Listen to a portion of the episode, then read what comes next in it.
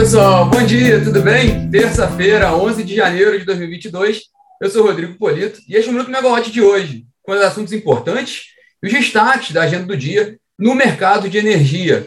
O Minuto Megalote é transmitido todos os dias, às 9 da manhã, em live no Instagram e também fica disponível em podcast.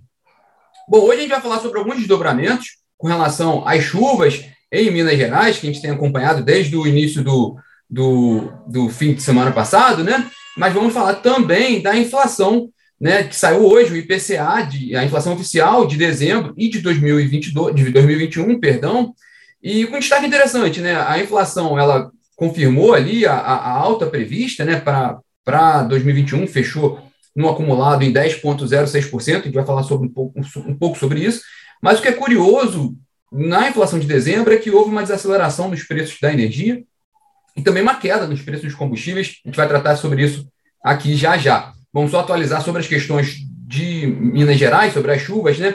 São dois pontos importantes que saíram ontem, a gente acompanhou bastante na plataforma. Um deles é sobre a barragem do Carioca. Há uma preocupação com relação à barragem do Carioca, que tem uma PCH de 1,6 megawatts de capacidade instalada. A ANEEL enviou equipes para acompanhar a situação na barragem e também para monitorar a situação, né? E ontem também, mais perto do fim do dia, a agência publicou uma nota conjunta, junto com a Companhia de Tecidos Santanense, né, que é a dona da PCH, e também com autoridades locais, informando, né, atualizando as condições da barragem, né? Uma é que, de fato, não houve ruptura da barragem e que ela está sendo monitorada constantemente, né? Segundo, né, a Companhia de Tecidos Santanense, a ruptura da barragem, num pior dos cenários, né, que seria o cenário mais crítico, essa ruptura não atingiria as áreas urbanas dos municípios próximos ali, né, que seriam o Pará de Minas, Conceição do Pará, Pitangui e Onça de Pitangui. Né, a gente continua acompanhando o desdobramento com relação à barragem do Carioca. Bom, outra informação importante sobre as chuvas, né, é que algumas empresas eletrointensivas ontem informaram, né, que paralisaram, né, algumas operações de suas unidades localizadas no estado de Minas Gerais, né? São empresas de destaque, né, eletrointensivas com grande, né, como o próprio nome diz, né, são grandes consumidores de energia elétrica, né, foi a Vale, né, mineradora Vale, e as siderúrgicas, né, CSN, Usiminas e Valorec, né. A Vale, inclusive, interrompeu a circulação de trens, inclusive aquela linha que ela faz transporte, né, da estrada de ferro que liga, né, Minas Gerais à Vitória, né, na capital do Espírito Santo, e também que faz escoamento ali de produção. Então, a gente vai acompanhar também como é que vai ser o desdobramento dessas atividades, né, que é importante também, são grandes consumidores de energia. Até então, pela equipe ali de consultoria da Megawatt, não deve haver um impacto muito grande com relação a preços, né, uma queda de carga muito expressiva e também de preços de energia, a suspensão das operações dessas empresas, né? Mas são dois temas importantes. Essa situação de Minas Gerais está sendo acompanhada constantemente pela Megawatt, inclusive é um tema que deve ser tratado com mais detalhes amanhã, naquela live de preços, que a gente trata sobre condições de operação, né, condições meteorológicas e condições de preço, né? Mas falando sobre a agenda de hoje, o destaque é o IPCA, né, a inflação oficial do país, saiu agora, às 9 horas da manhã, pelo IBGE, o IPCA de dezembro, que foi de 0,73%, com isso, no acumulado, né, o ano todo de 2021, a inflação foi de 10,06%. Ficou ali um pouquinho acima da expectativa, que estava tendo a última expectativa atualizada ontem pelo mercado, depois da publicação do Boletim Focus, estava na casa de 10%, então ficou um pouquinho acima ali, bem próximo desses 10%, ficou uma inflação de 2 dígitos, mas já era um pouco esperada pelo mercado. Contando só essa perspectiva de inflação para agora, para 2022, no Boletim Focus, a expectativa para 2022 é de uma melhora nesse cenário, com uma inflação de 5,03%, que fica próximo ali do teto da meta do Banco Central, que é de 5%. Né? O centro da meta da inflação para 2022 é de 3,5%. Com destaque aqui para o setor de energia, né? O que foi interessante notar nesse IPCA de dezembro é que a energia elétrica ela teve uma alta, mas desacelerou em relação a novembro. De acordo com o IBGE, a inflação da energia elétrica em dezembro foi de 0,5%. Né? saindo ali de uma alta de 1,24% em novembro, né? Tinha sido uma alta bem mais expressiva. Mas o IBGE lembra ali a questão da bandeira tarifária escassez hídrica, que está sendo cobrada desde setembro, né? Com aquele adicional de R$ 14,20 a cada 100 kWh consumidos. Bom, e na área de combustíveis é o que foi mais curioso, né? mais interessante. Né? Houve uma queda dos preços, né, dos combustíveis em dezembro. A gasolina, o combustíveis como um todo, recuou 0,94%, a gasolina 0,67%, o etanol 2,96% e o óleo diesel 0,33%. Já o gás natural veicular, o GNV, apresentou uma alta de 0,68%. Essa é a fotografia de dezembro, né? De fato, houve um pouquinho uma melhora nos preços dos combustíveis em dezembro, que parece que ainda está muito alto. Mas o que a gente pode tirar de implicações aqui para o setor de energia, né? Primeiro, na área de energia, a gente ainda está sob a influência da bandeira tarifária de escassez hídrica, que a determinação hoje é que ela fique até abril, né? A discussão agora, nesse momento, e inclusive até a gente saiu uma matéria hoje no jornal O Globo, colocando um pouco essa questão, gira em torno do empréstimo que deve vir para o setor elétrico, né? Já foi aprovada a MP, que trata de um novo empréstimo que vai cobrir ali o déficit da conta bandeiras, né? Injetando recurso nos caixas das distribuidoras para irrigar o setor elétrico, né? A questão é que, como ainda não foi fechado o detalhe, né, não foram fechados os detalhes desse empréstimo, pode ser que um arrefecimento ali da crise hídrica, né, considerando essa bandeira nesse patamar, pode ser que o empréstimo seja um pouco menor, né? Essa discussão que está agora nesse momento sobre qual vai ser o valor, porque lá atrás, em dezembro, né, quando se falou muito nessa questão, falava-se no valor da ordem de 15 bilhões de reais, aproximadamente. Então, é o tema do momento, a gente comentou isso aqui ontem também, é o que a gente tem que acompanhar agora com relação aos preços da energia, né?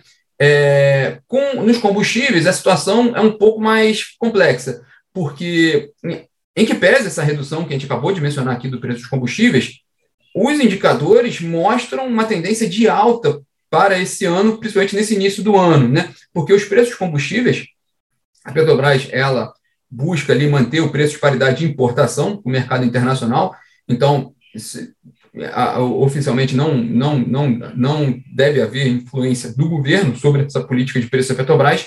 Então, nesse cenário, o que influencia mais esses preços são o preço do petróleo Brent e o dólar, né?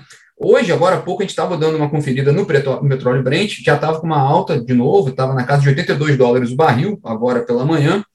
Lembrando até que ele já se recuperou daquele tombo que a gente até mencionou no ano passado, quando veio, né, a descoberta da Ômicron. Então, ele já voltou ao patamar acima dos $80 o barril. Isso pode fazer uma pressão sobre o preço dos combustíveis. E a outra questão do dólar, né? A gente está num período de volatilidade e a tendência é que fique uma volatilidade do dólar nesse ano. Então, esses dois fatores podem influenciar no preço dos combustíveis. A gente pegou agora há pouco uma projeção da ABICOM, da Associação Brasileira dos Importadores de Combustíveis, com relação a esse cálculo da defasagem do preço em relação ao mercado internacional, e de acordo com a ABICOM, há uma defasagem média hoje de 10% no preço do óleo diesel e de 6% no preço da gasolina. Lembrando que a gente precisa importar, né? Por mais que a gente exporte petróleo, a gente ainda precisa importar, o país precisa importar derivados, né, que são a gasolina e o óleo diesel. Essa questão da paridade, ela é importante, nesse ponto a Abcontec fala bastante, porque se não houver uma paridade de preço, não há um incentivo econômico para a importação do diesel, e em última análise poderia, né, em última instância, poderia ocorrer um desabastecimento, que seria uma preocupação grande também para o setor. Bom, a questão é essa, né, hoje nos cálculos da Abcom poderia, né, haver uma correção nos preços por causa dessa defasagem. Enfim, vamos acompanhar também, porque é um tema muito delicado, a questão dos preços combustíveis para o país, né?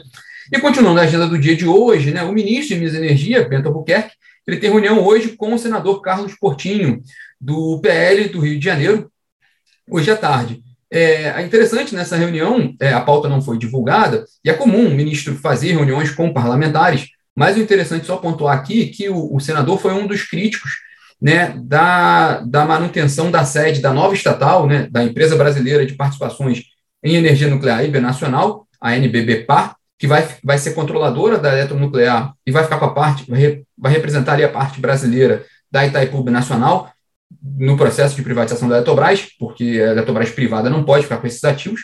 A NBB Par, pelo decreto, né, criado em setembro, ela tem sede administrativa em Brasília. O senador Carlos Portinho foi um dos críticos dessa decisão, e outros parlamentares do Rio de Janeiro, né, queriam que a sede da companhia ficasse no Rio de Janeiro, né, pelo perfil também da indústria de energia no Rio de Janeiro.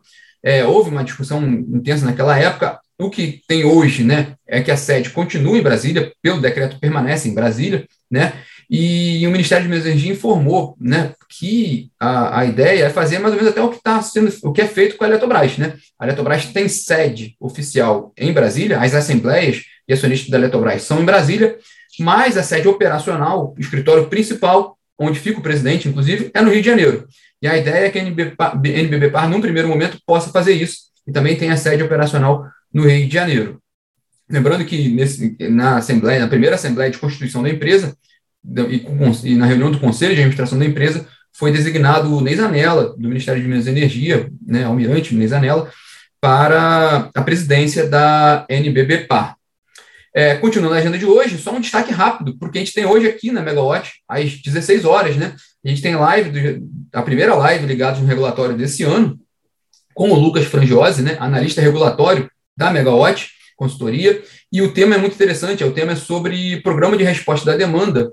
Esse tema ele ganhou evidência no ano passado por causa da crise hídrica, né, e por causa daquela criação do programa de resposta voluntária da demanda, o RVD, que a gente comentou muito aqui no ano passado, né, foi muito falado, né, e funcionou bastante naquele primeiro momento em que ele ficou ativo, antes de ser suspenso.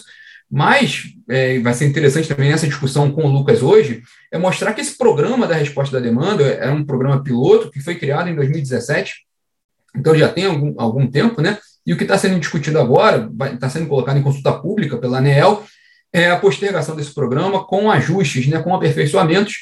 Então a gente vai tratar de todo esse panorama do programa, sobre essa diferença com relação ao RVD e também o que está se discutindo para frente.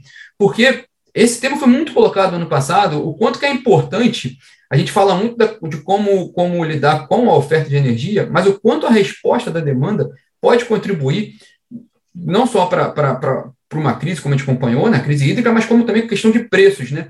Dá para perceber, e isso vai ser bem colocado também, né, nessa live, vai ser explicado, como também do ponto de vista econômico, para o sistema, o quanto um programa desse também pode ser útil, pode ser interessante para o sistema elétrico como um todo, e para os consumidores como um todo. Então, fica o convite aqui, vai ser às 4 horas da tarde, mas é uma live também exclusiva para assinantes.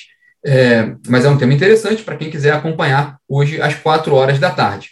Bom, pessoal, esses são os destaques de hoje. Esse bate-papo fica totalmente disponível em podcast, né? Já está subindo podcast. Lembrando que os temas principais hoje são os desdobramentos ainda, né, das chuvas em Minas Gerais, né? A gente está acompanhando os novos capítulos aí dessa situação em Minas Gerais, também o posicionamento desses eletrointensivos, né, suspendendo algumas operações em Minas, né, e também o resultado agora do IPCA, um número interessante, né, confirmando a inflação de 2 dígitos em 2021, mas sinalizando ali uma desaceleração da tarifa de energia e, pelo menos em dezembro, essa fotografia de queda no preço dos combustíveis, a aguardar agora como é que vai ser o desempenho de 2022. Bom, pessoal, tenham todos uma ótima terça-feira. Até amanhã. Tchau, tchau.